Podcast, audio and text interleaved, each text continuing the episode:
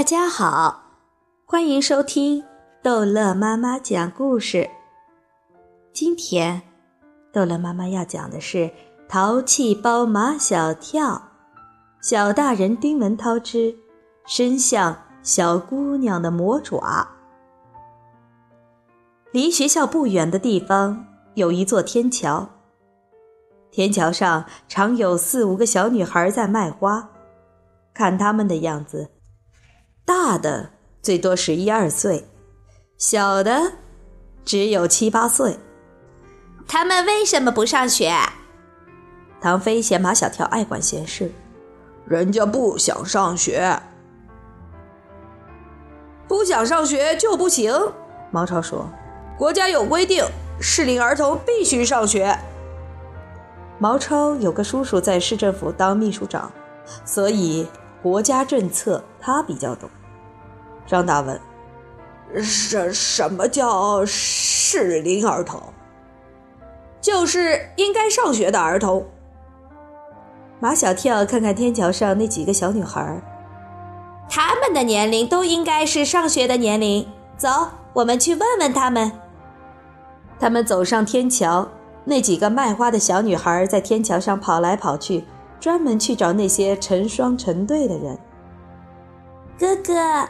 买一枝花送给姐姐吧。被叫做哥哥的年轻人不好意思拒绝，只好掏出钱来买了小姑娘的花，顺手递给身旁被叫做姐姐的人。叔叔，买一枝花送给阿姨吧。被叫做叔叔的人不好丢了面子，只好掏出钱来买了小姑娘的花，顺手递给身旁被叫做阿姨的人。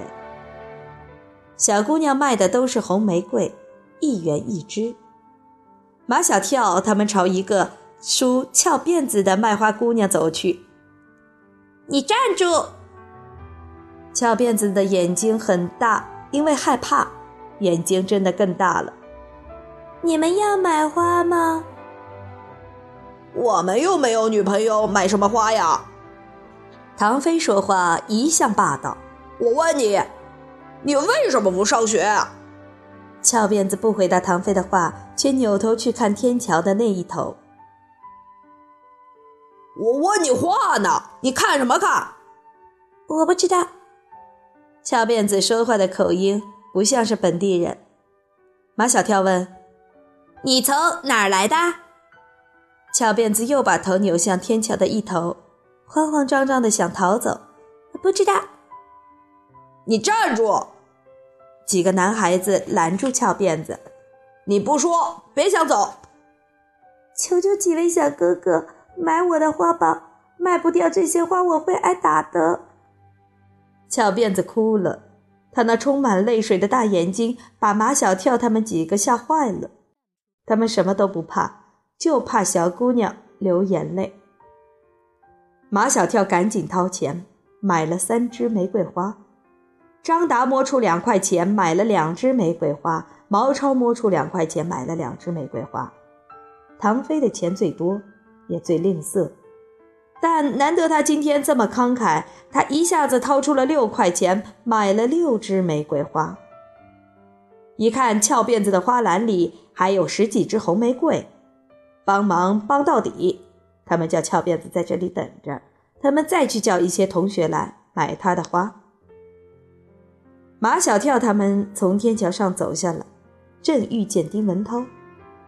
丁文涛看到他们四个男生手上都捧着几支玫瑰花，就说：“你你们千万别送我，我是男生。”这小子就爱自作多情，谁要送他花？丁文涛，你带钱没？丁文涛不说他带了，也不说他没带，却问干什么。你看见天桥上那个卖花的小女孩了吗？马小跳指着天桥，让丁文涛看卖花的那个翘辫子的小姑娘。她卖不完篮子里的花，就会挨打的。丁文涛问：“这跟我有什么相干呢？”是啊，跟丁文涛没什么相干。可是，唐飞说：“我都买了六只。”张达说。我也买，买了两只。丁文涛又问他们：“你们买了，跟我又有什么相干呢？”丁文涛的老毛病又犯了，从他嘴里像冒泡泡一样冒出一个一个成语来，什么强人所难、差强人意、强加于人、强词夺理。不许说成语！马小跳他们四个齐声吼道。正在这时，陆曼曼、夏林果和安吉尔也来了。这里是他们每天回家的必经之路。看见陆曼曼他们。四个男生放过丁文涛，冲到三个女生面前。看他们的样子，像要献花。陆曼曼和夏林果立即做出很矜持的样子，安吉尔也傻乎乎的笑，等着有人给他们送花。可是，没有人给他们献花，却叫他们去买花。我们为什么要去买花？听马小跳他们说，卖花姑娘每天卖不完一百枝花，就会挨打，就会饿肚子。陆曼曼他们马上就要去买花，丁文涛也跟去了。陆曼曼、夏林果和安家把身上所有的钱都掏了出来，还是没有买完小姑娘篮子里的花，还剩下两只。丁文涛，你把这两只买了吧。我没带钱。其实丁文涛身上有钱，还不止两块。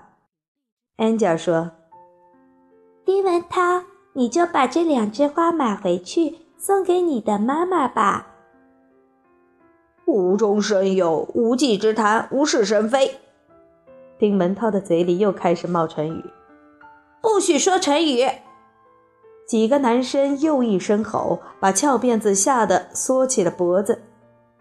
没关系的，我会卖完的。我今天不会挨打的。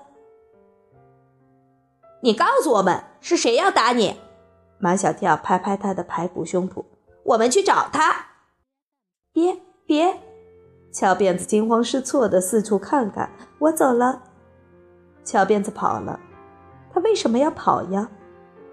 他的样子。好像很害怕。他们刚才在那里向翘辫子问长问短，丁文涛却注意到，天桥那头有一个穿着十分体面的男人，目不转睛地盯着这边，而翘辫子时不时的会去看一眼天桥那头，每看一次，眼睛里都充满了恐惧。